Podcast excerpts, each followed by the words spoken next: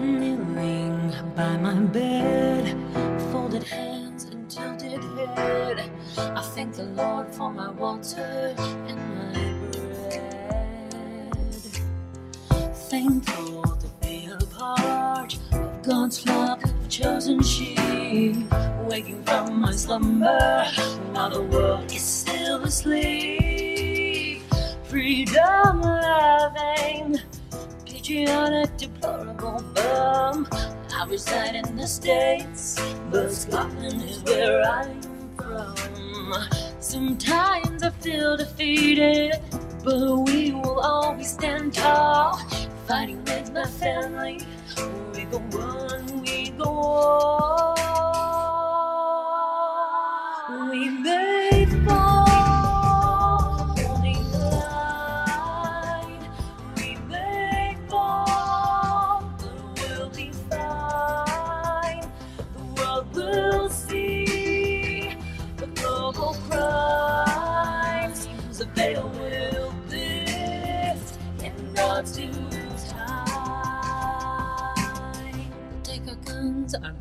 And talks of bread and wine.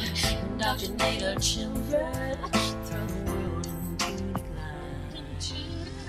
We the people need to stand firm and understand. Without liberty and freedom, all we have is dirt and land.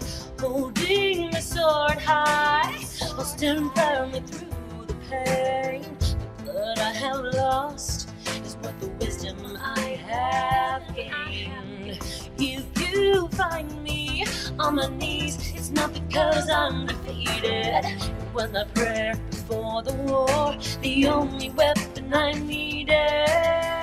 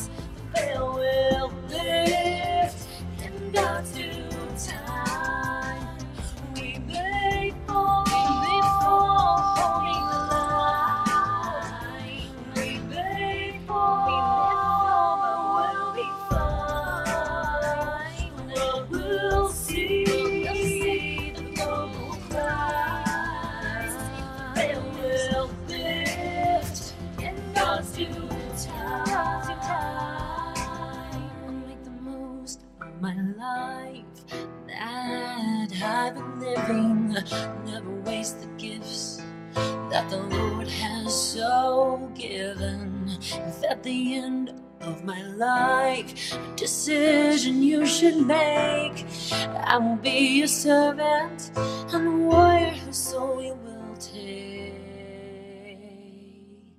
Yeah, we may fall, holding the line. Yeah, we may fall, but we'll be fine. The world will see global crimes. The will lift.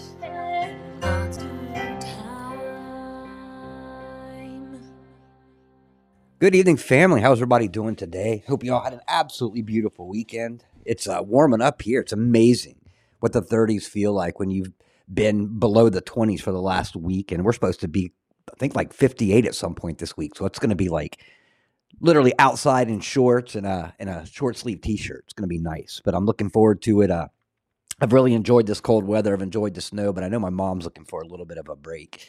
So she will get one at least for a couple of weeks. But this is Kilted Christian, episode 527.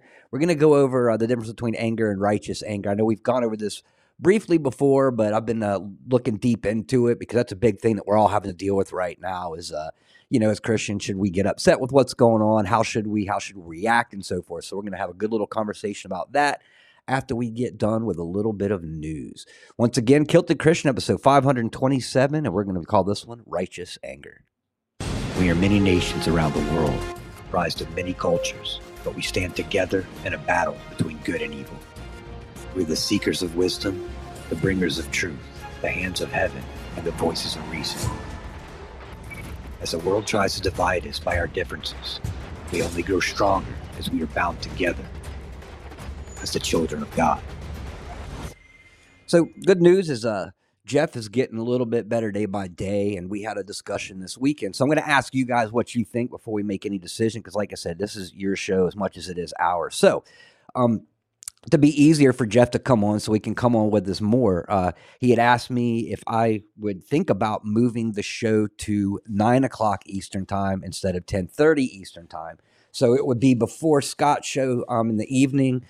Uh, and like I said, it'd still be an hour and a half show. We'd do it the same way, but this right here just gets uh gets Jeff um, the ability to come on a little bit. Look at that. So I've already got some please and some yes nines. So I just wanted to bring that by. Like I said, guys, this is as much y'all show as it is ours. So um, I don't make a move without uh, asking you guys what you think as well. So I know that uh, um, 1030 Eastern time gets over with at midnight Eastern time's a little late for some people. So it seems to be uh, it seems to be pretty much uh, everyone agreeing that a nine o'clock would be the good one. So what we're going to do um, starting next week, we are going to go on at nine o'clock Eastern time. So we'll be going from a 9 to 10:30. So we'll be ending the show at the time that we normally begin it. The only day that we will not be doing that will be Monday because we've got um, Jay Wu's show, which comes on at 9 o'clock on Mondays. I'm certainly not going to be one to interfere with that. So Monday's um, shows will be the normal time, 10:30, and then every other show that we do is going to go forward um, 9 o'clock starting next week. So um, that way we get you guys here a little bit early. Jeff will be here with us a whole lot more often because I know he is – he's he misses you guys like crazy. Um, he, he certainly does. And I know he's ready to get back into this fight. He, he never stops. You know, Jeff, he's sitting at home reading scripture, talking to other preachers and so forth. So he's never never out of the battle, but this right here will just bring them right back into it. So settled then, guys. Starting next week, um, except for Mondays. Like I said, Mondays, um, we have the uh, um, Jay Wu show, which comes on at nine o'clock Eastern time. So we do not want to interfere with that. It'll go on at its normal time. We will go on at ten thirty on Monday, and then every other day we will go on at nine. And we will also be starting to get back into Saturdays and Sundays as well. Like I said, um, the better off Jeff. That that was kind of our our deal. Um, Jeff and my show was Brothers in the Bible, and I feel weird doing weekend shows without him. Um, but I know he's ready to get back into the game. So, guys, we'll be getting back into seven days a week here soon enough. And remember, and I will bring this up throughout the week. So, nine o'clock, it is settled. I thank you so much for your input, guys. Like I said, this is our show collectively. And the last thing I want to do is just go changing the time and it be inconvenient for the rest of you. So, anyways, uh, it was a nice weekend, guys. It was. We've got some interesting snow, and I, am curious to hear what y'all have to say because every time we get snow, the first thing I do is I crunch it up and I try to burn it because uh, when I was down in Texas when we had that uh, snowstorm, um, I took some of the snow and I lit it on fire and it literally burnt it. It, it was like a kind of a black char. And usually, you know what happens when you melt ice? It drips into water, but this stuff kind of burns. So I always do that first here. Um, we didn't get any of that weird charring snow. But one thing that is weird is that it got 40, I think 46, 48 today. So it was well over freezing. Um, and the snow's not melting, it's evaporating, which is really weird because I'm used to, you know, where I've lived when I was up in Michigan and all the other places up with snow. Um, whenever you know the heat would come up, you know, above 32, it starts melting pretty quick once it's above freezing. But like I said, we were in the 40s, almost 50 today, and uh, didn't get any snow melt. Just a couple of drips here and there. But like I said, is it's it's more dissipating, like evaporating. So it's kind of weird. Uh, I'll keep you guys to know how long it takes for it to melt because we were supposed to have gotten uh, two to three inches of, of snow. That was on Friday, actually, the last show when we were doing our last show. Um, ended up getting over six inches of snow, so it was it was pretty crazy. Um, but it was awesome because I got to see uh, Matt and Heb. They popped over here, and I don't know if Kitty Two is in here or not, but uh, Kitty Two um, painted me this phenomenal, beautiful picture, which I'll be posting up on our Casey website. Um, of Jesus Christ. Absolutely phenomenal. If you guys ever want some custom art, um, I believe it was acrylic. Uh, absolutely phenomenal. Um, Kitty Two Karen is so talented. It is it is crazy. And like I said, wait till you see this picture of Jesus that she painted me. So that's going to be hanging up in um as our focal spot here in our living room. And uh, she did this this picture of uh their pup, which was pretty phenomenal as well. That being said, guys, uh, I know you guys are still waiting for your packages for the uh, giveaway. Those will be coming out um, here soon. Um, I ordered some boxes. Uh, I got some boxes, but they came in all soaked, so I had to send them back out with the guy with the uh, mailman, so I'm going to have some more boxes coming here so I can actually get everything out. But those things will all be out here next week. I'm working the two jobs, working, doing this show, and so forth. So I got a little bit busy, and I thought, but everything is coming. So uh, yeah, don't buy hunter art. Go if you're going to spend some money. I, would put money into uh, Kitty Two's Kitty Two's pocket. Um, my goodness, that she is so talented, guys. Wait until you see this painting of Jesus. It is it's one of those things that you look at and you can feel it. Like you can feel the Jesus on there. I know Steve's laughing. No hunter art, no hunter art. Because uh, if you are um gonna be purchasing hunter art, hunter art, make sure you get something good out of Joe Biden because I think that's really just buying time or buying uh, laws and and stuff for them. So you know if you're gonna buy hunter's art. Do something good, man. Get something really good out of it, like you know, freedom in America, which I doubt that's going to be one of the deals you get. So, get into a little bit of news, and like I said, then we're going to get into a little topic on righteous anger. So, what happened over the weekend? Um, weekends are always generally pretty slow, but this one was a little interesting because uh, we are in the middle of um, the beginning of the elections, and people are dropping out bit by bit. Well, apparently DeSantis dropped out this weekend. So he is now out. Then he immediately um, drops out and then endorses Trump and then goes in today kind of throwing up backhanded comments. Now, I know a lot of people are real upset with what DeSantis had to say tonight, but I kind of agree with him. I mean, and you guys know I don't really care for the guy all too much, but he was just saying that, you know, we're not going to be paying for Trump's, uh, or Florida's not going to be paying for Trump's legal fees, and nor should they.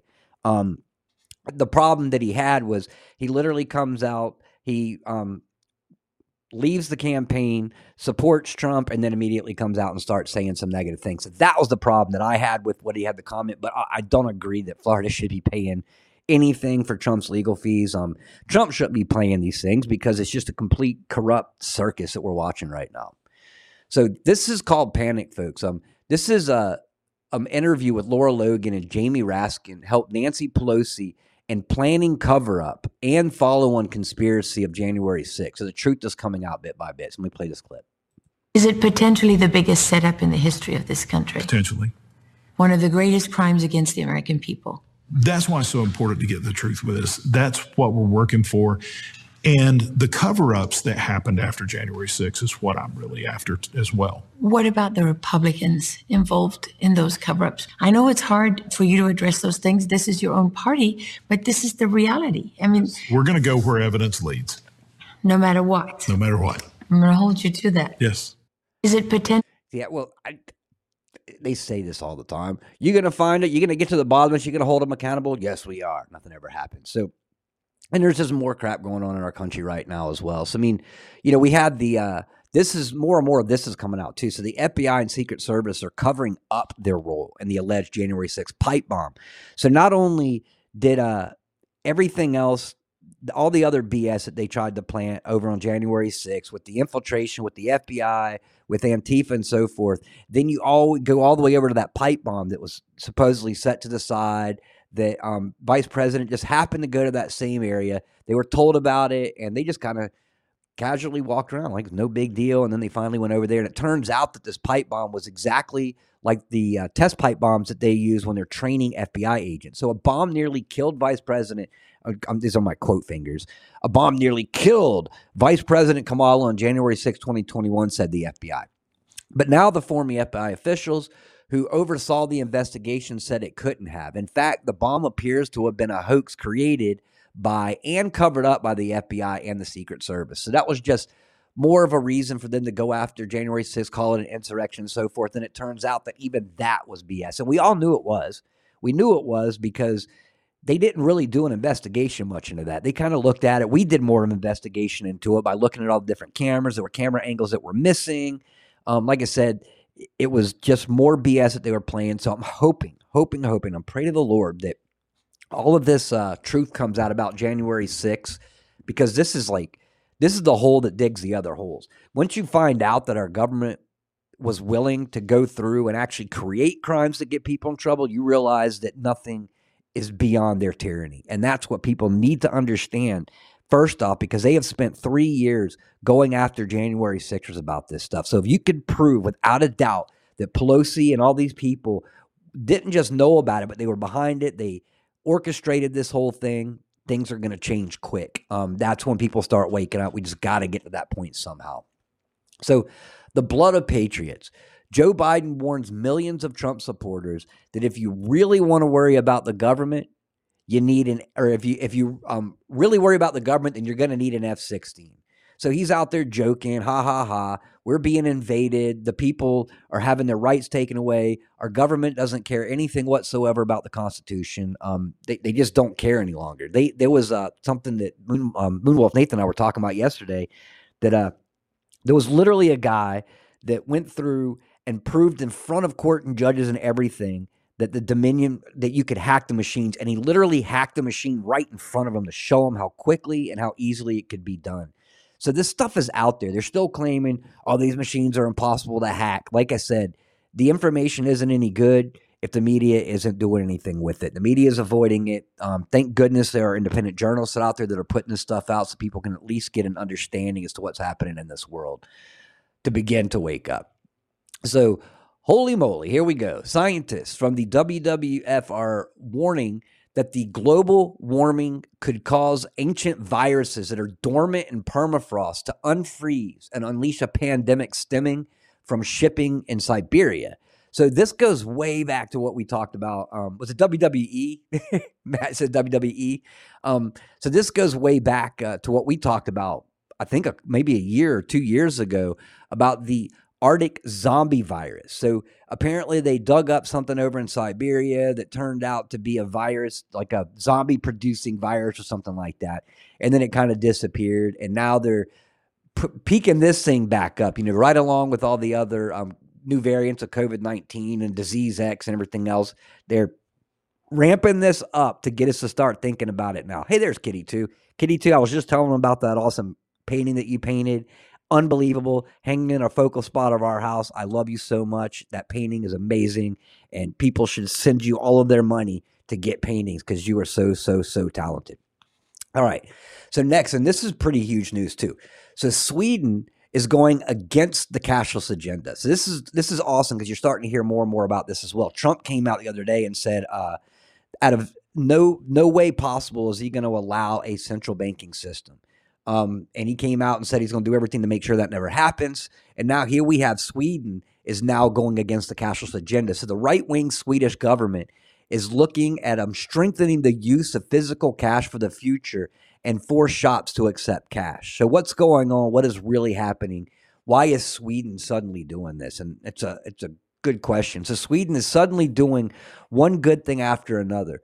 Recently, they have scrapped Agenda 2030 goals from government um, directives and also scrapped climate taxes on fuel. So now the new right wing governor or government is wanting to strengthen and use physical cash, something that goes against the cashless agenda. So the government is appointing an investigator to come up with ideas to support people's right to pay with physical cash.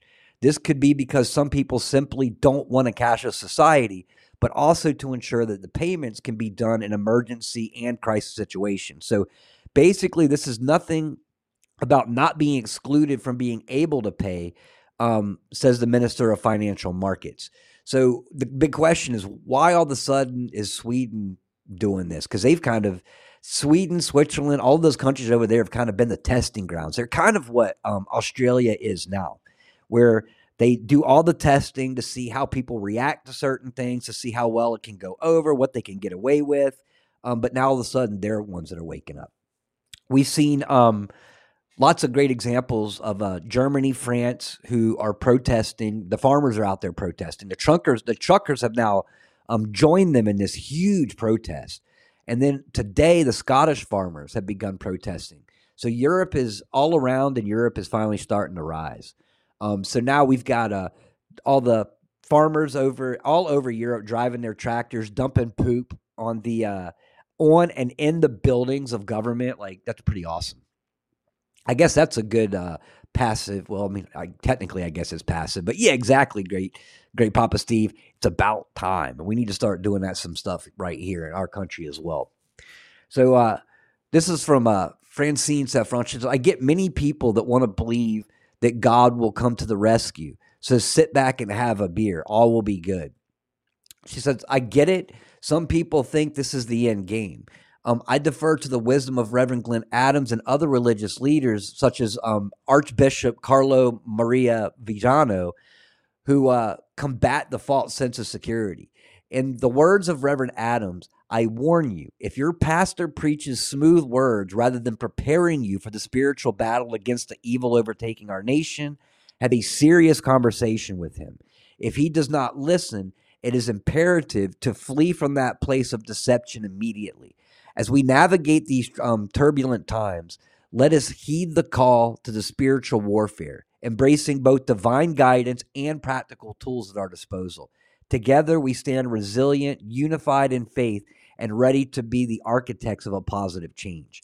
And I like that because that's one thing we talked about many times here is that, you know, a lot of the churches right now are being used um, as deceptive areas, you know, in order to change what you feel in scripture, support things that aren't scripturally sound, um, back things that the devil's trying to push forward. And even one of the bigger things they're doing is that they're doing exactly what this guy said. He's like, you know, we got, uh, don't worry, you know, God's coming back. Just sit down, don't do anything. You just have a beer, enjoy your life while you're here. And he's like, no, preachers should be out there preparing people for what's coming, getting ready for this battle that we're going into, not standing still, not sitting down with idle hands, but stepping up and doing something together collectively. We are the ones that are going to make this change. Yes, God is in the lead of this, but God is using us to make this change. And God would not want us sitting back and doing absolutely nothing because bad things only prevail because good people stand by and let it happen. This is why we need to step up and do something. Um, once again, where we have to start somewhere, and uh, I'm going to start right there with the uh, the the link and the Telegram that uh, John is getting set up where we can gather state by state and start coming up with answers instead of um, the one thing that we're all guilty of it is we're putting the problem the problem the problem the problem but many of us don't put the solution this is the time where we need to start coming up with the solution for the problems because the government is not going to fix this. It is only going to get worse and worse and worse. And we're watching it happen right in front of our very little eyes. Matter of fact, we're almost done with January, and it's amazing what all we've seen just in this month of this year. So next, uh, Republicans recover over a hundred files that were deleted by January 6th committee days before the GOP took majority. Not a shock, and we've heard about this. So Republican um, hired forensics expert who recovered over 100 files deleted by January 6th committee days before the, the GOP took majority. January 6th committee will be held account to the framing patriots and then trying to cover up the evidence. Liz Cheney and Nancy Pelosi should be very scared, and they should be if we lived in a world of fairness and justice. But the problem is that we've got uh, so many conservative or so many senators, so many Congress people that just aren't doing their job. It's the uniparty. They're still trying to convince us that there's two different parties, but the same party Fortunately, most people are waking up and they're starting to see this. And I sincerely hope that these people are held accountable. Exactly, Lens. This is the biggest double, double standard. And we see new double standards every day. Crafty Nut, they are a bunch of snakes. You are 100% right. They are all a bunch of snakes and they all need to be held accountable because I can promise you this they're either going to be held accountable by justice, they're going to be held accountable by the people and they can no longer walk the streets. And if they somehow manage to get away from the wrath of the people, they're going to end up dealing with God and they're going to end up in hell. You're not escaping justice, evil, tyrannical people of this world. It's not going to happen. I don't care if you're the devil's best friend, the devil can't help you because God created that idiot and he will destroy him. So, next, uh, Judge, okay, and this is just unbelievable, but not a shock. So tomorrow is the uh, Massachusetts um, preliminary they're going to be holding over there, the caucuses, which are going to be taking place tomorrow. So Trump was supposed to, Trump had um, rallies all weekend. He left his rally, ended up going back to New York so that he could be there for his trial today. And then the judge postponed Trump's defamation trial until the New Hampshire primary. So apparently, one of the jury members was was ill, so they canceled the whole trial today and they moved it over tomorrow. So Trump is supposed to be doing his stuff tomorrow, out there rallying, getting the troops to come out to go vote for him in the primaries, and they have moved his defamation suit over to to um, during this uh, New Hampshire caucus. So it's not a shock, but here we go. I mean, we could get upset about this, but here's what I see I see desperation. These people are so desperate. The problem with the desperation that we're seeing right now is that um, once we get through these primary um, election, expect this one tomorrow. Once this is over, they are about to go crazy. They are realizing because uh, DeSantis is gone, Nikki Haley won't have a shot. That'll be proven tomorrow. Um, this is where you're going to start to see some of the crazy stuff. The question is, is what are they willing to do? My my answer is they're willing to do anything whether it's something like a market crash, whether it's beginning a civil war, World War III, any of those things are possible. And it's looking like civil war and an invasion, exactly, Mimo. Um, we may be looking, civil war seems to be the one that they're hitting um, more than anything. And I will talk about that here in just a moment. So, the judge postponed that defamation, and uh, Elise Elise Stefanik came out and said this is blatant election interference. Biden and his Democrat cronies are the true threats to democracy, and uh, I agree with her 100% on that, except I hate the word democracy. I say a true threat to our constitutional republic. There we go. Um, the next is uh, he says, Gosh darn it, Canada, what is wrong with you? Um, I've got that same question, but I ask that same question about my country every single day. Child euthanasia without parental approval is pushed for Canada. So now Canada is okay with kids at any age is going up. You know, you know what? I don't like being a kid. Um, can you take my life? This is crazy, crazy, crazy. You remember um Kevorkian some years ago when he was coming out literally um euthanizing people that were like super sick, like people that were in severe pain that just wanted to get their life over so they didn't have to deal with this any longer. And they went after him like a criminal.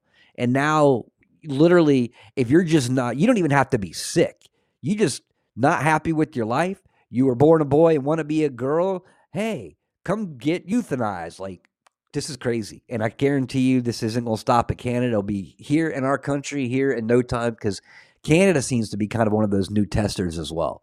Unfortunately, they had, and I love this, that MMA fight that went over this weekend.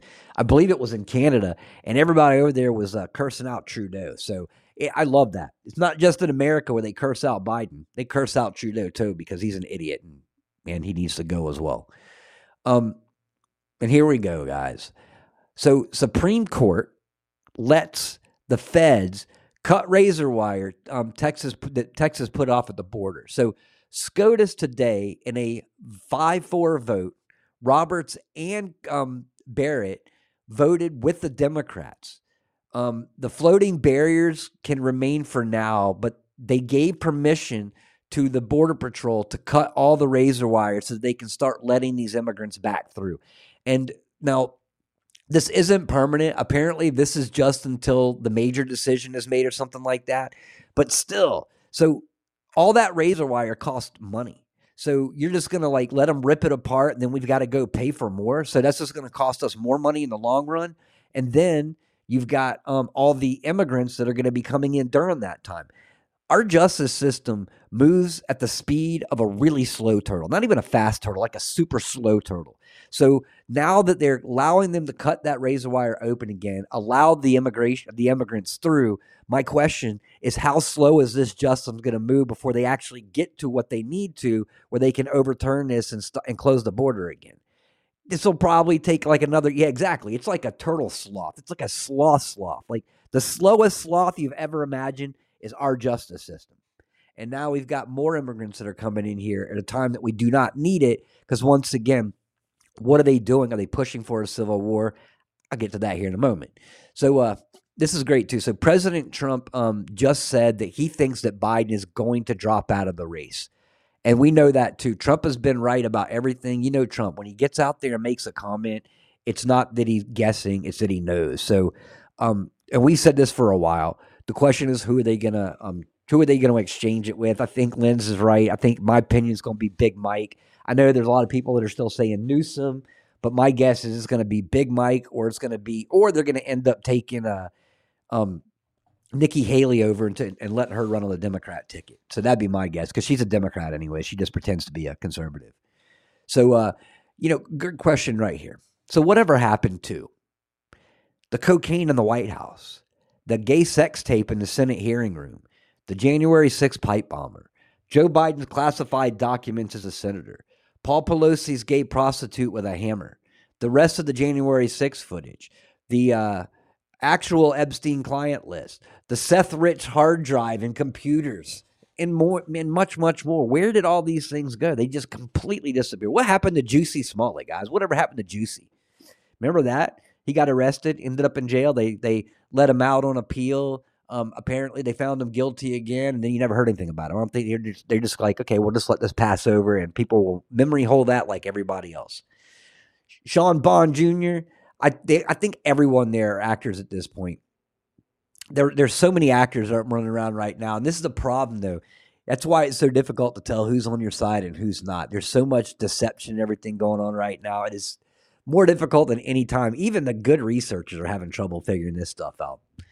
Um, so fortunately, though, uh, Texas Governor Greg Abbott says in response to the Supreme Court's ruling that he will indeed continue to defend Texas constitutional authority to secure the border and prevent Biden administration from destroying our property.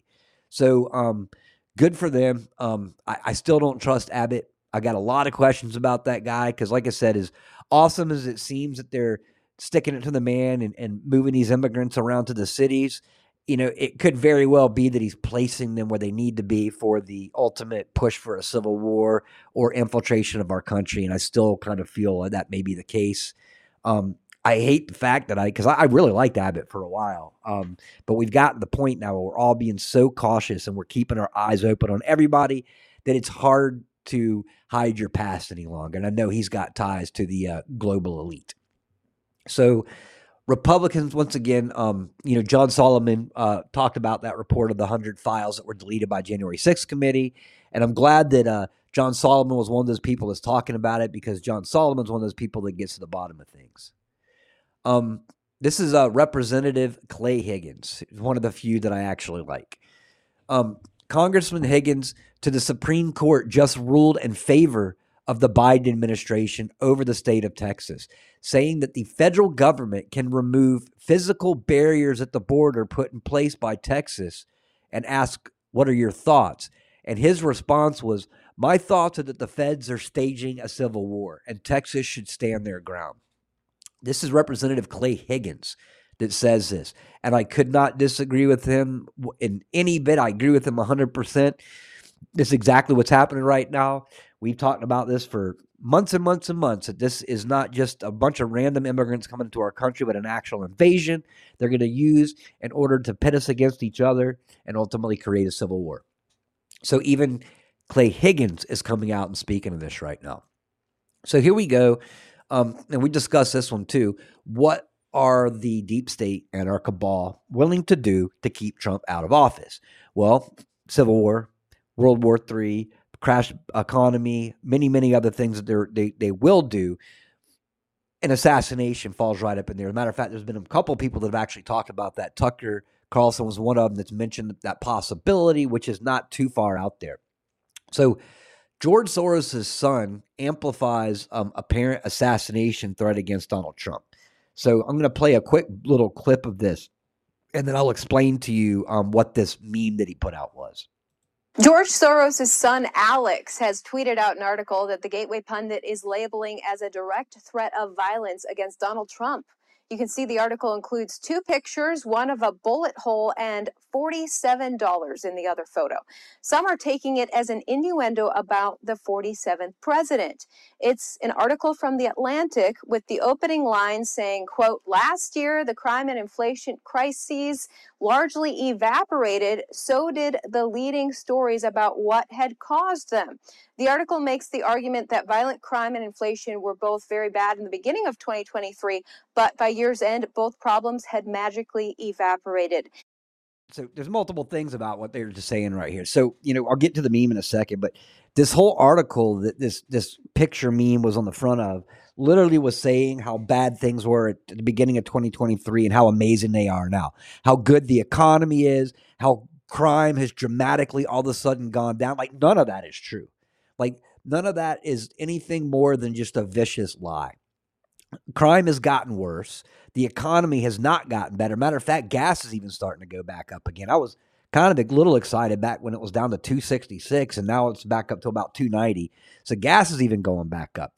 But the meme that, that uh, he put out that was kind of the picture had a picture of a window that had a bullet hole in it. And then right next to it, it had a man holding um, $47. So what is 47? Obviously, if Trump becomes, um, if he ends up winning this election, he will be the 47th president of the United States. Um, but if you look even harder at that money, the money that he's holding up was was made uh, during the uh, the John F. Kennedy um, administration, the Kennedy administration, and it because uh, the wording on it, I can't remember exactly what the wording on the dollar was because uh, I don't have a good picture of it right now. But basically, the wording on the dollar back then was different than it is now. Back then, it was like you know pay to the order of, and then they ended up changing the wording to this is for the to pay or for the debt of the American whatever whatever it says on the dollar bill right now. So once again, not only was there $47 next to the bullet hole, but there was also the money that was that they were holding was actually made during that time. So once again, hinting to an assassination, which is exactly what happened to John Kennedy. So, um, like I said, these people get away with these little subtle hints, but, um, you know, I, we've discussed this one before. The last thing that I want to see is a assassination of Trump, but the last last thing that I want to see is an attempted assassination of Trump, getting a head wound, and then Trump comes back, you know, or comes back from the dead because you know where that's going. That would be a little horrifying. So next we got a uh, Tucker is going off and he's falling right back into the same thing that we've been talking about with the border and so forth. So he says, so it's unanimous. Everyone in power from the White House to the hedge fund managers to the Supreme Court of the United States has decided to destroy the country by allowing it to be invaded. That leaves the population to defend itself. I ask, where are the real men of Texas? Why aren't they protecting their state and their nation? That was Tucker Carlson today. And uh, he's got a point that I've brought up many, many times. Matter of fact, um, I'm not even close to Texas right now. But uh, I'd happily, if people were to say, listen, we've got no choice, we've got to get people together and gather down there at the border to keep these people, I would hop in my car I would hop on a donkey. I would head down to Texas and I would help them out, just like I was ready to do when I was there. And many of us should be willing to do that as well. As for, eh, donkey, I take what I can get. that I got to be humble riding into Texas. So, um, but nonetheless, is like we should all be ready at this point, prepared to do what we can. Our government is not only not protecting our country, our government is doing everything in the possibility to keep this immigration coming into our country. So, this is all that you need to know about today's Supreme Court decision. What do you have on Barrett and Roberts? Is my big question. What do they have blackmail on Barrett and Roberts to make them go right along with the Democrats on this? The Constitution is clear. Um, reminder that Article 5, Section 6, or excuse me, Article 5, Section 5 of the Constitution states that the United States shall guarantee to every state in this union a Republican form of government and shall protect each of them against invasion. So apparently, the Supreme Court thinks that some invasions don't count. Once again, this is in our Constitution, Article Article, excuse me, Article 4, Section 4. Let me get that right. Article 4, Section 4 of the Constitution. United States shall guarantee to every state in the Union Republican form of government and shall protect each of them against invasion, which is the exact opposite of what they are doing right now here in our own country. So sad, sad, sad. And once again, guys, the question is, is uh, what are we going to do? How are we going to step up? Um, how are we going to come together beyond the keyboards. And we need to do this in a way where we're not getting pulled into their crappy war because, like I said, at the very least, they're trying to get us fighting one another into a civil war, and we can't give them what we want. We've got to do this in a way that defeats them 100%. And the quickest way to do it's information or to remove their money from them. But we've all talked about that as well. So that's going to have to be all of us getting together and deciding together no more taxes. All right. So I'm going to go ahead and get into our topic of the evening. And uh, oh yeah, oh yeah. First thing I was before I even get to the topic, this is interesting too. So and I got to find the episode that I said this on. But if you guys remember, way back, like literally the first weekend of the NFL when the NFL started, they released the Super Bowl colors of with the Super Bowl logo. And uh, every year, and I, I've said the last like four or five years, the colors of the teams um, on the logo that they make actually end up being the teams that are in the Super Bowl. So how would they know this at the beginning of the year unless things are scripted? So there was a guy that somehow managed to get his hands on one of these scripts and made some videos on TikTok um, telling you what the score was supposed to be at halftime, when a fumble was supposed to occur. And he was dead on. He even mentioned, he totally mentioned that they were going to miss a field goal. And sure enough, um, one of the games was lost with a missed field goal attempt. So if you if I can find the number of that episode, I literally tell you that this year's Super Bowl is going to be the Ravens versus the San Francisco 49ers. And uh, both of those teams squeaked through, so they both managed to get through to the finals. They'll be playing for the Super Bowl spot next week, and then so I'm telling you right now, guys, because remember the colors on the Super Bowl logo when they released it at the beginning of the season, um, were uh, purple and then red on the bottom. So apparently, the red, excuse me, the color on the bottom is usually a team that wins. So if that stands true, it'll be the Ravens versus the 49ers in the Super Bowl this year, and the 49ers will end up winning the Super Bowl this year. I am not a psychic, I am not a prophet. And if I'm right, like I said, it just proves that these idiots are actually scripting this game. And this guy that made the videos on TikTok yesterday, I'm glad that you released them when you did it because he literally was telling you exactly what was going to happen when, and this stuff like straight up happened. So, uh, and then what are the odds? Like I said, of the two two of the teams, because I am no huge football fan by any means. So there's no way that I'm not the guy that's going to be able to know my teams well enough to guess who's going to be in a Super Bowl. So uh, I know the Kansas City Chiefs also had those red uniforms as well, and that was one of the possibilities that I thought it would be, and they actually still have a chance to get in there. Um, but for some reason, uh, I said the 49ers because it was that it was a uh, that burgundy, more of a burgundish red than the the red that the Chiefs had. So that was just a guess. But like I said, we'll all see you know, and it's just another reason to quit watching any entertainment whatsoever. Because uh, just imagine if that got out. How many, how much money have people won um, through fake um, betting or lost money because of a scripted NFL football game? I imagine these people are going to get sued pretty hardcore if that ever came to light. So once again, we're going to get into our topic tonight. So, what does righteous anger mean in the Bible? And that's one thing that we deal with a lot because as Christians, we want to be loving people. We we want to, to see the bright side of everything, you know, just to go around and give hugs, share love, talk God, you know, speak of Jesus. Um, but the world is a messy, messy, chaotic place. And sometimes just watching what's happening in the world has a tendency to get on our nerves, bug us, stress us out a little bit, sometimes make us angry or sometimes make us angry. And and there's days, like I said before, and I'm always honest with you guys. I'll I'll watch some of this news, just like today when I saw the Supreme Court decision. I'm like, we're not getting out of this with our government.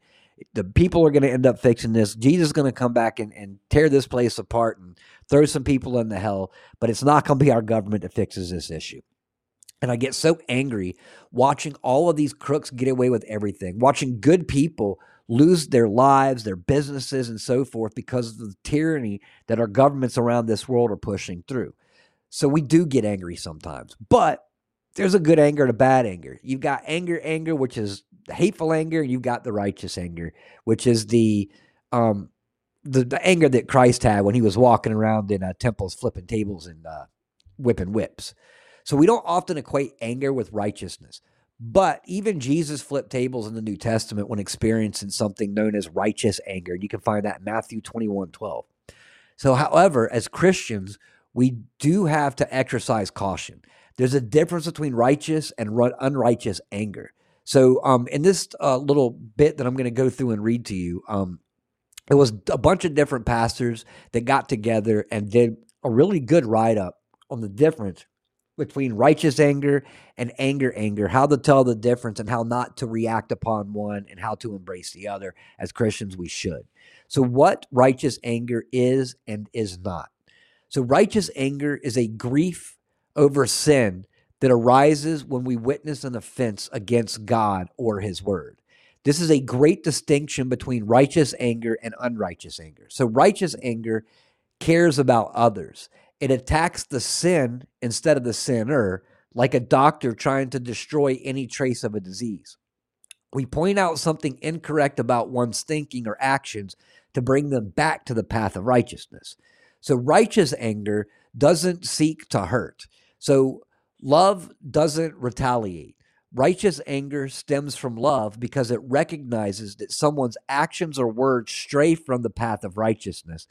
And love desires to bring someone back to that truth. So, expressing righteous anger should be a last resort, though um, not a first. Even though Jesus flipped tables, he spent a great deal of his ministry turning the other cheek. And you can find that Matthew 5 38 through 40. Um, and here are some of the things that righteous anger is not. So, first, you know, it says right here um, that righteous anger does not seek to hurt. So, righteous anger in that case, you know, sometimes it may end up getting to violence, and that's a whole different thing. Um, there's a difference between hurting someone while protecting your family, while protecting righteous, while protecting your values, while protecting your, your spiritual faith. Um, because you're not actively being an offender. You're not going out and seeking retribution um, you're taking care of a problem that has been brought onto you. Um, often, anger, anger, the unrighteous anger is going out and expressing that anger just because you're upset, mad, um, seeking possibly to harm someone, whether it be emotionally, um, whether it be physically. So, um, expressing, excuse me, so righteous anger doesn't blast others in the comment section, um, especially fellow brothers and sisters of Christ. So, especially over a non essential doctrine, such as what type of worship style um, should a church play? You know, those things, yeah, the, the pointless arguments we talk about, you know, the the whole flat earth, global earth, like certain things just aren't worth arguing about. You know, the only one thing this earth that I'm going to argue about is that someone tries to tell me that Jesus isn't the only way into heaven. We'll have that argument, but that'll be a righteous argument. So it doesn't cause division or hurt someone, even if unintentionally, to prove you are right. So righteous anger doesn't refrain from self control. Rather, it tries to speak to truth and love. Although we are called to speak the truth, we are to do so in gentleness and respect. And that's 1 Peter 3.15. So God and Jesus showed righteous anger. So we see some examples of people throughout Scripture who exemplify righteous anger. In addition to the example above of Jesus flipping the tables, um, and the temple. So John 2 13 through 25, Matthew 21 12 through 13. As money changers had defiled his father's house, we find some of the others who show indignation in Scripture. So Nehemiah experiences righteous anger when he discovers the abuse of poor people in his community. You can find that in Nehemiah 5 6. Um, most uh, prominently, God shows righteous anger whenever his people stray after idols, pursue paths of wickedness, dishonoring and disobeying him, some examples that we see here in scripture are the Lord became angry with Solomon because his heart had turned away from the Lord, the God of Israel, who had appeared to him twice. Although he had forbidden Solomon to follow other gods, Solomon did not keep the Lord's command. And that was 1 Kings 11 9 through 10. So the Lord's anger burned against Israel as he made them wander in the wilderness 40 years until the whole generation of those who had done evil in his sight were gone. That is Numbers 32 13. The wrath of God is being revealed from heaven against all the godliness and wickedness of people who suppress the truth by their wickedness. And this is Romans 1 18. So God's anger and wrath in the Bible are often expressions of divine justice. They represent his response to the human sin and disobedience. In this context, God's anger is seen as a reaction to the violation of his moral and ethical standards. So God's anger is closely tied to his holiness and righteousness. He is depicted as a perfectly just and holy being, and his anger arises when these standards are compromised. Um, so, like I said, it's not like God's just getting mad at you for doing anything. Righteous anger comes from you know not holding up His commandments, not abiding by His laws. Um, even more so, um, messing up the, the minds of a child, you know, the, the innocence of a child. Um, those are great reasons to have that righteous anger, um, as we should right here on this earth with what's happening right now we hear about what's happening to the children, the invasion, what the governments are doing, how they're treating um, the underprivileged. Like those are reasons for righteous anger, and we should step up. Like I said, not against the sinner, against the sin, but we should also be ready to defend ourselves and not go seeking that violence because that's entering a whole new territory that you don't want. Remember, if we were to ever have to fight, it's fight for the love to protect those that we love and not from the hate that exudes from our heart because of the evil these people are trying to do to this world. So, um, so God's anger is not solely punitive, but also serves as a warning and a means of correction. So it seeks to bring about repentance and a return to God's ways. In many, many biblical narratives, God's anger leads to discipline or consequences designed to draw people back to Him. So it's no different than your mother or your father when you're a child and you're making bad decisions and you're doing stupid things. Your parents get angry at you and they don't get angry at you because they want to hate you. They get angry at you because they want you to do the right thing so that you don't end up dead, harmed, hurt in jail or something like that at some point. So your mom and your dad will be forced to discipline you in some way and that discipline is out of love and is to correct your behavior or to bring you back to the righteous path, which is exactly what God does. So about righteous anger the Bible says, anger isn't sin but we shouldn't let the sun go down while mad. This is Ephesians 4:26. So in other words, we should reconcile the day of when someone wrongs us.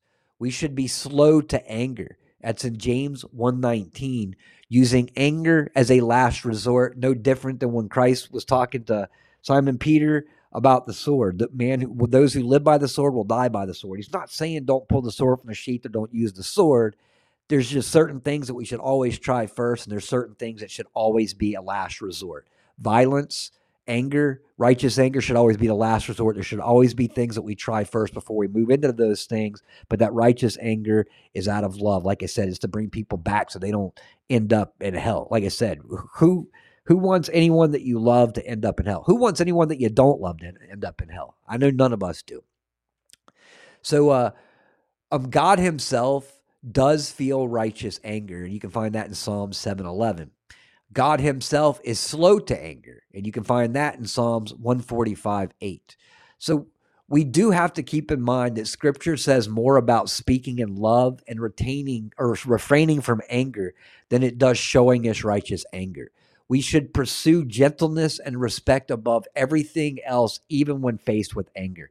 And that's a difficult one. It's a difficult one for many of us right now because we're watching these people get away with so much. We just got to separate and remember that, you know, it just look at these evil people in this world like a bratty brother or a bratty sister. You know what I'm saying? They're still your family. You still have to love them. You know, you don't have to accept their sinful behavior, but they're still your family. And that's how we need to look at this world right now. Everyone in this world, enemies, um, our allies, they're all children of God. And we need to not love their sin, but to love them and to keep on praying for them. And uh, like I said, I know that's a difficult thing to do sometimes, especially today. You know, so I even find myself, and I've said it before, praying that I mean from my heart what I'm praying for because it is so hard to pray for these enemies sometimes, knowing what they're getting away with, especially knowing what they're getting away with, the children in particular. So we do have to keep in mind that scripture says, well, excuse me, um, how can I know I'm experiencing righteous anger? So, how do we know that the anger we feel is righteous and not just anger that can cause us to sin? Well, we have to evaluate what has caused us to be angry. So, in a severe injustice such as sex trafficking, pornography, abuse, and other wrongs that hurt humanity, such issues should bring about righteous anger without question. Um, after all, Micah 6 8 does call us to seek justice as well as love mercy. So righteous anger brings about a certain redemptive action. We see a wrongdoing and we seek to make it right via redemptive means. Uh, we may see an injustice and create a uh, ministry to help those who experience that injustice to heal and to learn about Christ's love. It's important to consider what we can result from our anger. Will our anger produce actions that intend to make the world a better place and help bring people to hear the gospel in a loving way? Or will our anger retaliate, isolate, and cause someone to potentially stray away from faith? um, because of those actions. And that would be a question that you should always ask yourself before acting upon any kind of anger. Is it what is what is the anger going to make me do, and what is my um, action going to cause? Is it going to cause something to, to be better in this world or something to be worse in this world? Um, and and that's the the big thing is it's hard to think of too is because like I said is righteous anger should never deal with harming. Righteous anger is never premeditated. Um, anger, anger is. So once again, before you you do anything, if you're ever angry and you're not quite sure if it's righteous anger or not, ask yourself: Am I going to help people come back closer to God, or am I going to ultimately make something that pushes people away from God, hurt somebody physically, hurt somebody emotionally? How can I avoid unrighteous um, or or sinful anger. So it's very easy to um, for anger to become unrighteous. Although anger itself isn't a sin, acting upon it in many circumstances can be. So um, the Association of Biblical Counselors explains that there are three faces of anger explosive, brewing, and embittered. So all of these types of anger can lead to sin. So, for instance, um, an explosive anger can cause us to say hurtful things. Consumed by our anger, we don't temper our words, and it may end up maiming others in the process. So, stewing anger and embittered anger can blow the situation out of proportion in our minds. So, sitting with the anger longer than a day, um, and this is Ephesians 4:26, can cause deep rifts in a relationship and more likely cause us to sin.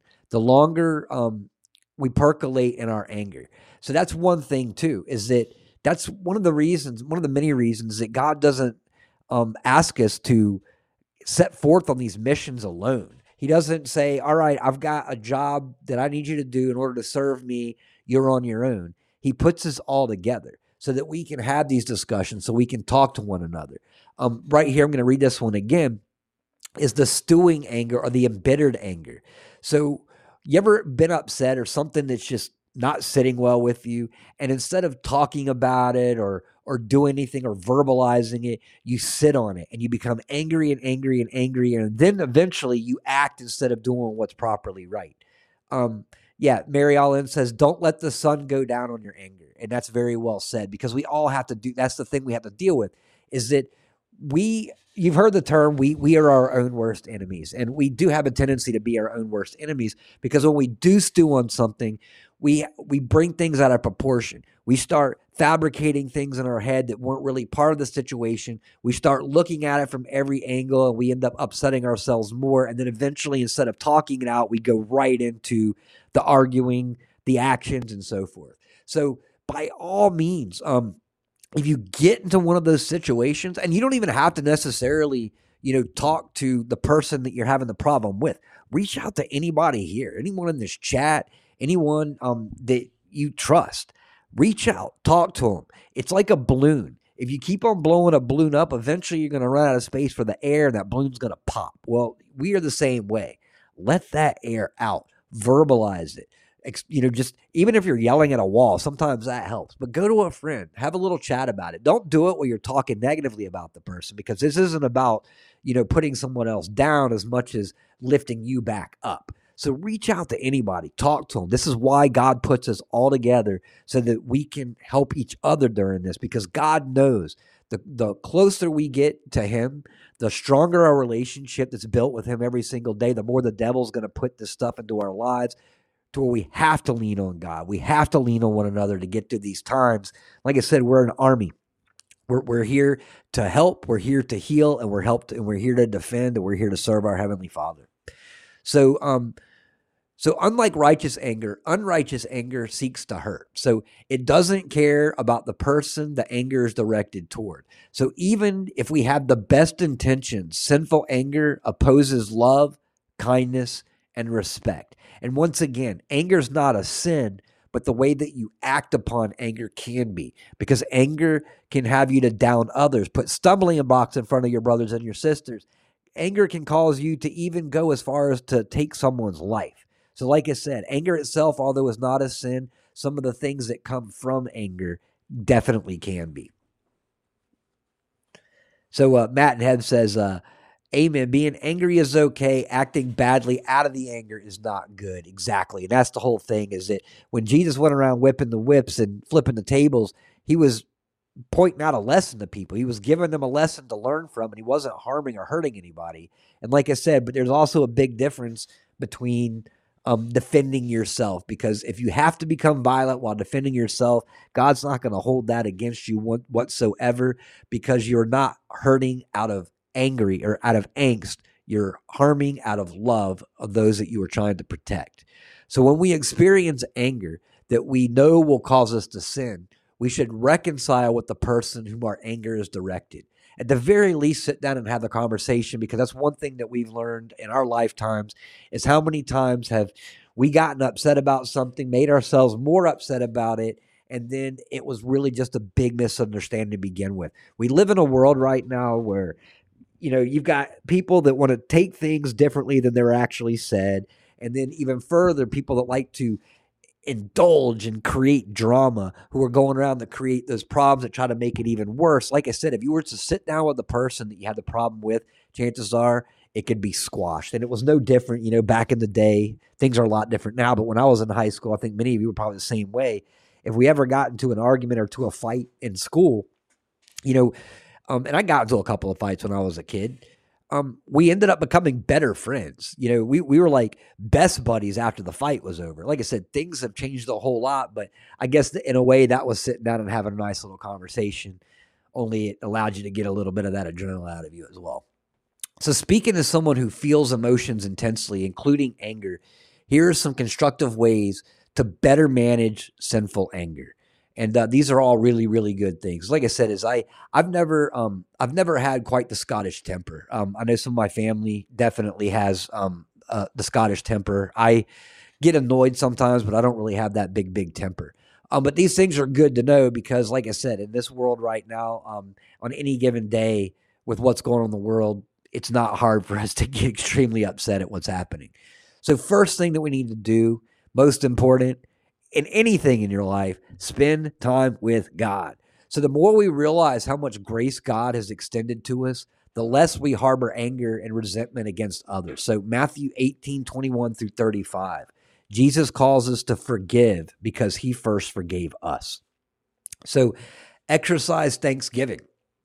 The more we understand how much God has given to us in our own lives, the less we want to hold bitterness against a fellow brother and sister. Find things to be thankful for. And that's a biggie too. Is our mind uh, the devil wants to keep our mind in this perpetual state of negativity, thinking negative. Um, and I don't mean just negative isn't like like anger or disgust or or lust or you know. I mean, I'm, I'm talking like the devil wants to keep us in a negative state of mind, even doubting ourselves, um, low self esteem, and so forth. And he will hit you every way that he possibly can. So, um, once again, I'm going to repeat this actually uh, what, what was just said here a moment ago. Do not let the sun go down holding on to unconfronted anger. So if someone has wronged you, confront them about the offense in love the day they have sinned. Don't hold on to it. The longer you hold an offense against someone, the more your mind will warp, inflate, and incense the event in your mind. And we are all, all guilty of that. Although anger doesn't always directly lead to sin, um, we do need to understand what actions our anger will cause. If we think that we are experiencing righteous anger, we should exemplify um, redemptive acts. So, however, more often than not, if we experience sinful anger, we should remind ourselves of the goodness and grace of God. If He can forgive us for everything that we've done, we should be able to forgive anybody on this earth for anything that they've done. So, uh, so I've got um uh, this right here. The uh, they have a Bible uh, study and expert to help start on the right new, over the years, where they've got a bunch of these preachers that actually come together and they do these digs into Scripture, covering certain words, certain topics, and so forth. And this was one of them that they had done um, on the righteous anger and so forth. And like I said, I thought that was a really good one, uh, mainly because uh, these are all things that we are all having to deal with right now. You know, I talk to people um, on any given day, and they're kind of where I am, where if it wasn't for God, who knows what we would have done by now. The thing is, though, is that we don't want to get pulled into the devil's schemes. We don't want to do things in an ungodly way. Um, we have to understand the difference between anger and righteous anger, but we also need to step and do something to utilize that righteous anger.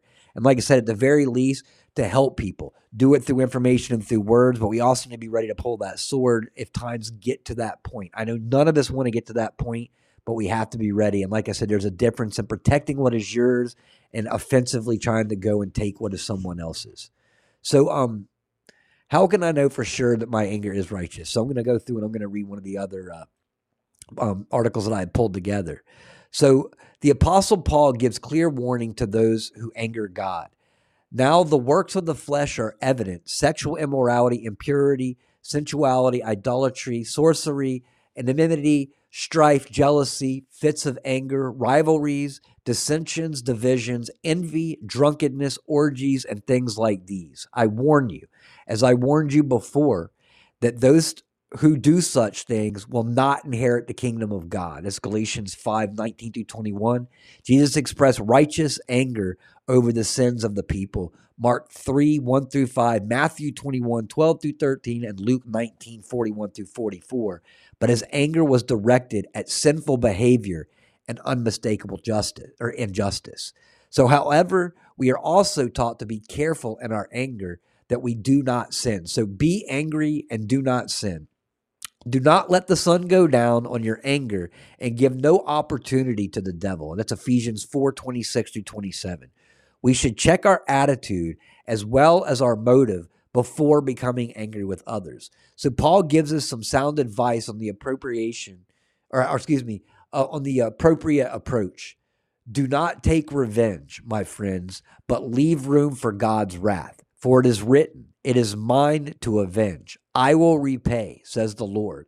On the contrary, if your enemy is hungry, feed him. If he is thirsty, give him something to drink. In doing this, you will heap burning coals on his head. Do not overcome by evil, but overcome evil with good. And I've seen that um, on so many occasions where someone comes after you with malicious intent, trying to ruin your day, trying to come after you in any way they possibly can. And you end up literally treating their negative actions with love and mercy and grace. They don't know what to do. It's the equivalent of getting into an argument and not arguing back, but just keeping your mouth shut, not saying anything. That's how you win that battle. You know, so it's the same thing here is repaying repaying bad deeds with kindness and eventually hopefully you inspire them to do the whole thing but at the very least you're going to confuse and be like what the heck? I literally just threw every negative thing i could at you and you still fed me. We need to be those type of people.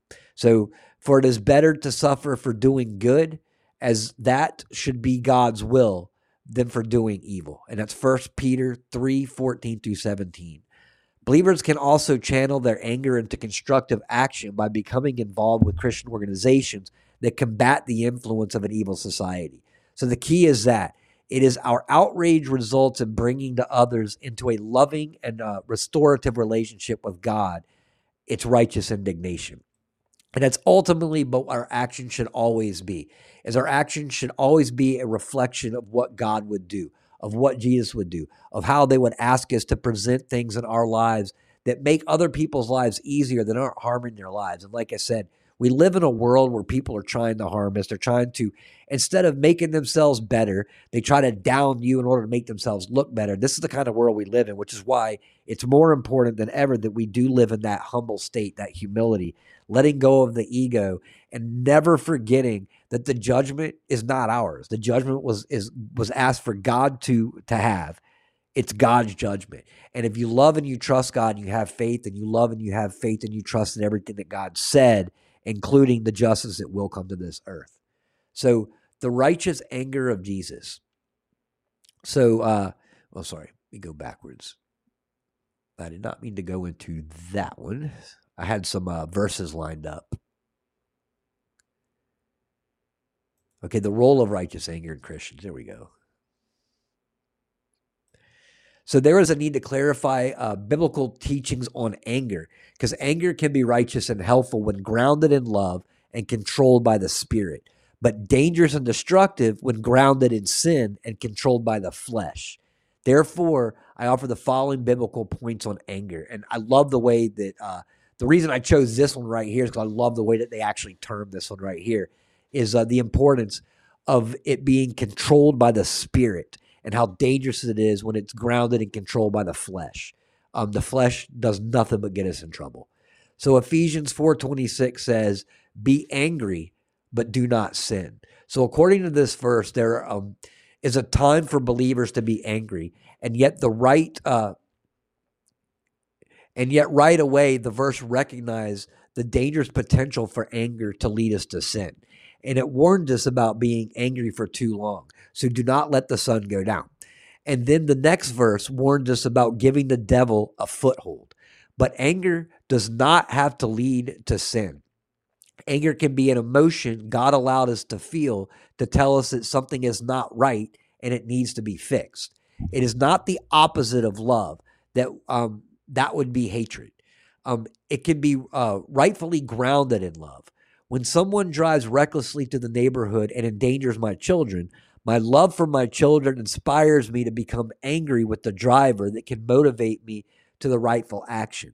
Lovingly confronting the driver if possible, or building a fence to protect my children, or petitioning authorities to put speed bumps on my road so it doesn't happen repeatedly. And I can still graciously forgive the driver even while seeking to correct and protect. If I merely suppress the anger, however needed change and reconciliation, reconciliation may not happen. Anger can prompt faithful, loving intervention. If one feels anger, the next one should do is to prayerfully consider what to do with that anger that will honor the Lord. And uh, that's one thing too, is uh, understanding that that anger completely can get a uh, get away with this. And also, like they were saying, is that it's about coming up with a solution to the problem. And uh, yeah, exactly. Hope anger is poisoning ourselves. And it is because that anger ends up leading to one emotion to another to another emotion, and it ultimately ends up tainting it, taints your perspective, and so forth. And I'm going to go with uh, DJ Pupasi, surrender it to Him. Amen. So the Lord is slow to anger, and He commands us to be as well. So when God reveals His glory in Exodus 34, Moses proclaims, The Lord, um, the compassionate and gracious God, slow to anger, abounding in love and fruitfulness or in faithfulness, maintaining love to the thousands and forgiving wickedness, rebellion, and sin. So the essential attributes of God, including being slow to anger, are repeated once and over and over again throughout the Old Testament. Numbers 14, 18, Nehemiah 9, 17, Psalms 86, 15, Jonah 4, 2, and so forth. So in the New Testament, we are full, um, specifically commanded to be slow to become angry. James 1:19. We are told to clothe ourselves with patience and to bear with one another. And that's uh, Colossians uh, 3 12 through 13. So we must control our anger or it will control us. So after telling us to be slow to become angry, James reasons because man's anger does not produce the righteousness that God desires. So, in other words, anger is very dangerous. The Proverbs um, consistently warn about the pitfalls of anger. So, a quick tempered man does foolish things. A better, um, a patient man than a warrior. A man who controls his temper than one who takes a city. Anger is cruel and fury overwhelming. Because of the, these dangers of anger, the New Testament consistently warns against sinful anger and its various manifestations. Jesus said, I tell you that anyone who is angry with a brother will be subject to judgment. That's Matthew 5 22. So Ephesians 4 31 through 32 commands us to get rid of all bitterness, rage, and anger, brawling, and slander, along with every form of malice, calling us instead to be kind and compassionate to one another forgiving each other just as Christ and God has forgiven each and every one of us. So, um, similarly instructs to uh, rid ourselves of anger, rage, and malice. The writers of Hebrew warns us about the bitter root that can grow up as we do not um, make every effort to live in peace with everyone. So, Paul teaches us in Romans to live at peace with everyone. Um, as much as it depends on us, as says, uh, do not take revenge, my friends, but leave room for God's wrath. It's no secret that anger, when unchecked, can bring destruction to our bodies, our relationships, our families, and our communities. And that is why God wants us to embrace the beautiful things in life, to embrace the love, to embrace the mercy, to embrace forgiveness, and all those things, because those things are reaching out to help other people. Helping other people is ultimately healing for yourself.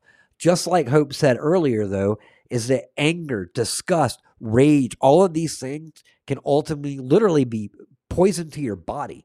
Um, it's like worry. Worry falls into that whole negative category too. God wants us to trust, not worry. So when we go to a doctor, for instance, and the doctor's like, okay, you know, you didn't know you had cancer and you were a okay all these years, and then all of a sudden you find out you have cancer, you start to get stressed, you start to get worried. What happens? Your immune system starts to go down a little bit, and all of a sudden, like now, where you were feeling great, you just went for a checkup. All of a sudden, now you're going downhill quicker than you ever could have suspected, and it's mm. because any kind of negative attributes, any kind of negative emotions, or anything like that eats at your body and like hope said becomes a poison to your system. Um, unforgiveness hope says that as well.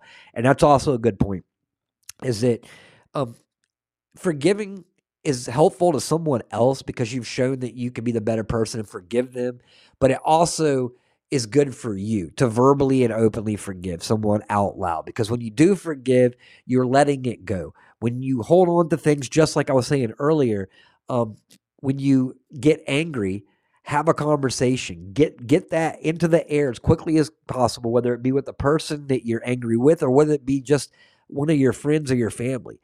Express it.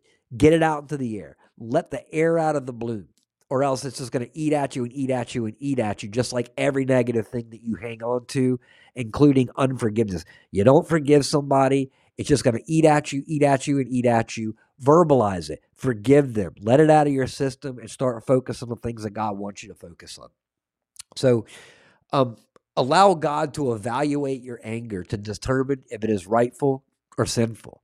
So, rightful anger will demonstrate these qualities. A, it will react against actual sin, uh, not just perceived sin, but since due to your own agendas and preferences, but actual violations of Scripture. B, it focuses on God's concern, not your own concern. Remember, the flesh gets us in trouble, the spirit doesn't. Um, it is accompanied by our godly qualities such as love, patience, and self control. You can find that in Galatians 5 22 through 23. It moves quickly towards a peaceful resolution, not leaving room for bitterness. And that's the whole point. It's just getting this out of our system. It's getting that negative out not letting that anger, um, the hateful anger exist. And like I said, is when you have that righteous anger, it's a matter of coming up with the solution and fixing the problem, which is ultimately going to end up helping someone else and helping yourself as well. So be uh, so a good diagnostic questions to ask is, what am I loving so much right now that my heart is moved to feel angry?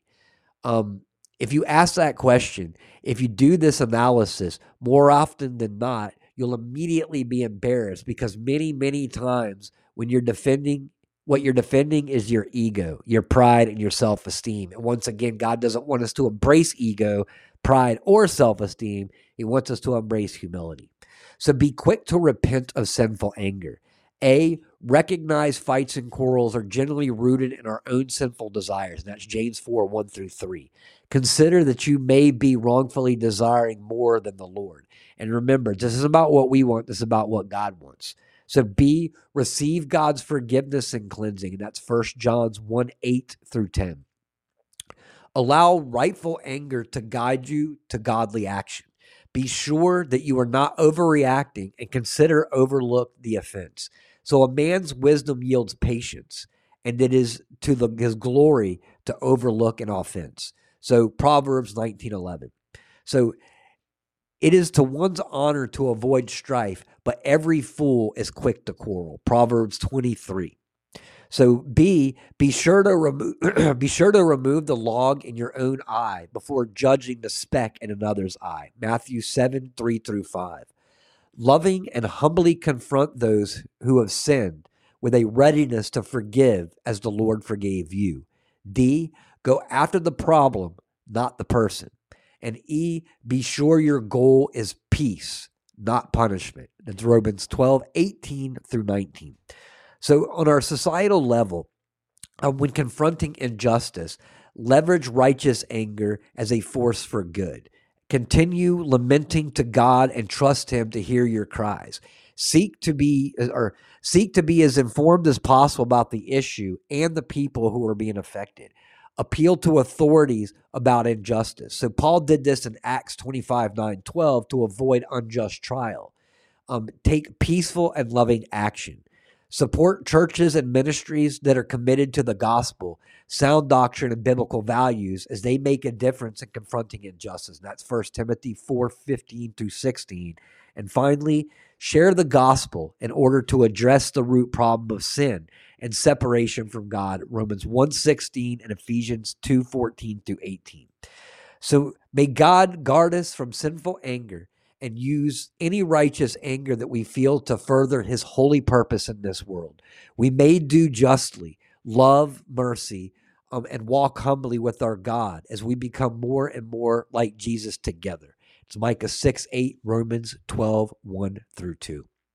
So, um, so there, it's that's one thing that I, I felt that was kind of an important conversation. I know that I had talked about this once before, but this is one thing that we're going through a lot. And when I um when people reach out to me, they ask me questions and they're like, you know, they ask me, like, I don't know how you stay so calm. And I'm like, well, I don't always stay calm. You guys hear me all the time talk about pulling swords from the sheaths and throwing rocks. Like, you know, there's not a day that goes by that I don't have to ask God for his calmness, for his mercy. Like, Heavenly Father, please take this away from me because uh, all I'm going to do with what I've got right here is get myself in trouble.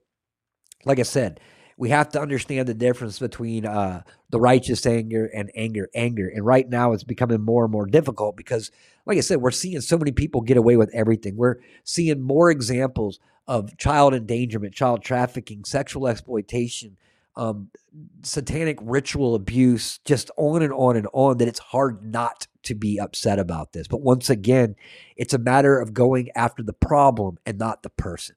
So, uh,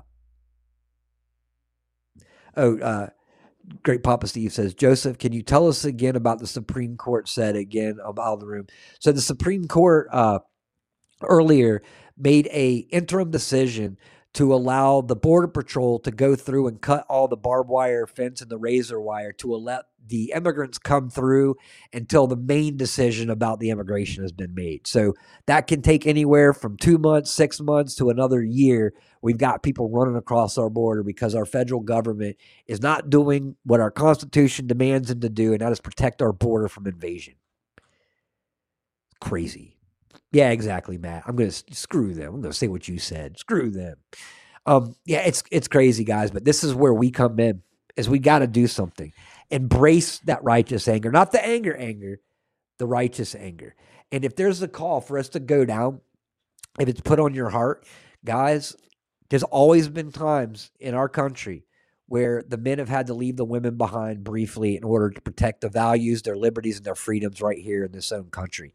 And if that comes down to it, we may end up having to do this. We may end up having at some point to uh, head down to that border and protect what is ours and and to protect the rest of this country as well. Like I said, just because you live in the center of the country like Kentucky or or Colorado or one of those places, you know what I'm saying, doesn't mean that they're not going to come in here. So like I said, if there's a point, there's a call to action that we need to go down, we may need to consider that, guys of Michigan as well because we got a border up there and we're just going to end up in a huge, huge mess at some point.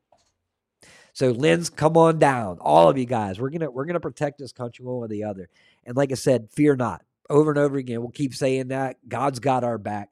God's got a plan. I know things are difficult to see what's going on right now, but every day I get a glimpse as to the truth being exposed or the lies being exposed, the truth coming out. So we are getting glimpses of this. So keep on praying, praying, praying, guys. We will get through this. We will. God will destroy just like He promised. We just need to be a little patient and calm and have control of the righteous anger, so that it doesn't become anger, anger. So once again, guys, a quick reminder before we get into prayer. Um, I think uh, Ed just brought it up again. Yeah.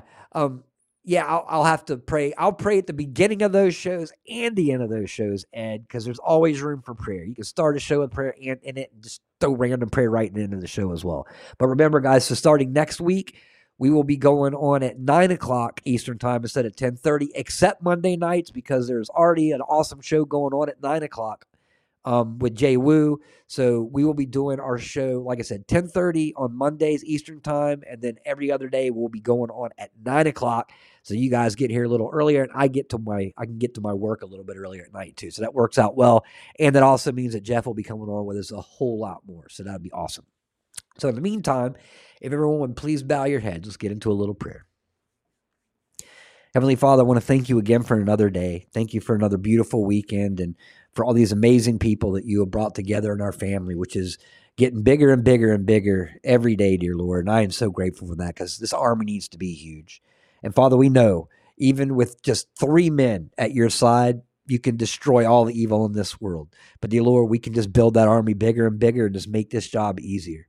Let us all want to serve you more and more, Father, and let us learn to listen a little bit more every day so that we could step up and do what you ask us to do. Dear Lord, we are all on our little mission separately that you have put us on, but it's for one great mission. And this is this gigantic battle that we're in the middle of right now between the spirit of this world, the evil and the good, dear Lord. And the good's going to succeed. We all know this because you promised us that. But, dear Lord, I ask that during this time, you allow us to let go of any unrighteous anger, any sinful anger. Let us focus on the righteous anger, dear Lord, but let us do the right thing with it. Dear Lord, on those days that I'm ready to throw rocks, I just ask that you bring calmness over me. You bring the courage, dear Lord, to do the right thing and to keep spreading the truth and the information, but to calm me from going into throwing the rocks and pulling the sword, dear Lord. But if that time comes and we need to do what we can to protect others, I ask you, Father, to please let us step up and do everything that we can to protect everyone. Dear Lord, we are thankful for all that you have given us, dear Lord. Thank you for bringing all these people together. Thank you for this family, like I said, it's growing more every single day, dear Lord. Thank you for all the prayer warriors, which are becoming more abundant every day, and all the people reaching out for prayer, dear Lord. Thank you for listening and answering all those prayers. Dear Lord, I ask that you continue to give us the strength, the discernment, the wisdom, and the courage and everything else that we're going to need during these times. But, dear Lord, give us patience first and foremost. Patience with others, the same patience that you've given with us, dear Lord. Never let us miss a day where we aren't praying for our enemies as well, repenting for the wrongs that we've done, dear Lord, and working on become better people. But, dear Lord, thank you for loving us enough to get us to the point where we are today. And dear Lord, every day gets a little bit easier and every day is worth something because we are serving you, dear Lord. You alone have given meaning to this world and giving meaning to life. So, dear Lord, one day we know you're going to come take us home. We don't know when that time is. So allow us to keep focused on the kingdom, dear Lord, but also allow us to keep focused on this earth because you utilize every one of us down here to serve you as your voices, your arms, your legs, your eyes, and dear Lord, continue to let us do everything that we can in your service. But we love you with all of our hearts, dear Lord. And we just ask that you answer all the prayers of those that are sick right now, those that are in financial problems, dear Lord, and let us help them in any way that we possibly can. Be with Tam as she watches over the beautiful family that just lost one of their loved ones, dear Lord, as they entered heaven. And thank her so much, dear Lord. Bless her for being there with that family. And dear Lord, I ask that you uh, be with little Red as she goes in for her next eye surgery and let that be successful as the last one was, dear Lord, so she can get back and doing what she's doing. But, dear Lord, thank you for all that you have done. Thank you for all the beautiful people you brought into our lives. And thank you for all that you have blessed us with. In Jesus Christ's name and our Heavenly Father's name, we pray. Amen. Well, guys, I hope you all have an absolutely beautiful evening. Like I said, we'll be back uh, tomorrow night. Um, um, next week we'll be starting the nine o'clock hour. So except for Mondays, like I said, Mondays will be going on normal time. The last thing I want to do is uh, hop on to um, another God show that goes on at nine o'clock anyway. So Jay will be doing that. We'll be going on after him, and then every other day we will be here nine o'clock Eastern time, so that you guys won't I won't be holding you up so late. But in the meantime, guys, uh, if you ever have any um, any topics that you want to talk about, by all means, reach out to kiltedchristian at gmail.com. Let me know. I will get into research. I will bring up all the scripture and I will have that conversation as well. Um, but we're going to have another great week um, going on as well. And I think Jeff may be joining us uh, some point this week as well. So I hope you all enjoyed this show on righteous anger. We'll be back tomorrow evening with another great scriptural topic and some more really terrible news going on in the world because the world doesn't stop turning. One day it will, but Jesus is going to be the one that stops it. And that's not going to be a good day for a lot of people on this earth, which is why we need to pray, pray, pray, repent, repent, repent, strengthen our relationship with God, and help other people find what has been brought into our life as well. But I love y'all very, very much. I will see you tomorrow night for episode 528 of Kilted Christian. In the meantime, I leave you with this. Oh, say, can you see by the dawn's early light. What so proudly we held at the twilight's last gleaming, whose broad stripes and bright stars through the perilous fight o'er the ramparts we watched were so gallantly streaming, and the rockets glare, the bombs bursting in air, gave proof through the night that our flag was still Oh, say, does that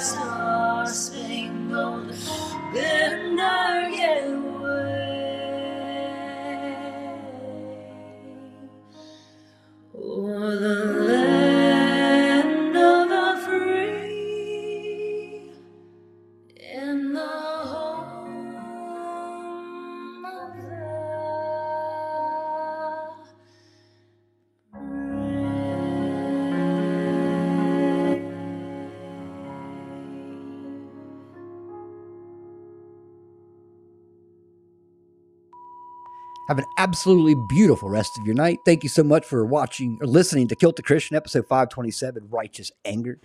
We'll be back tomorrow evening for episode 528. But in the meantime, I'm going to give you a little spoiler. God wins. So fear not, stress not, let go of your anxiety. Hold on to all those beautiful things that God has given us. Pray, pray, pray. Spread that gospel from nation to nation. God will give us everything that we need to get through these times, but we also need one another. So unify, not divide. Guys, I love you very, very much. We will see you tomorrow evening. Have an absolutely beautiful night, and God bless.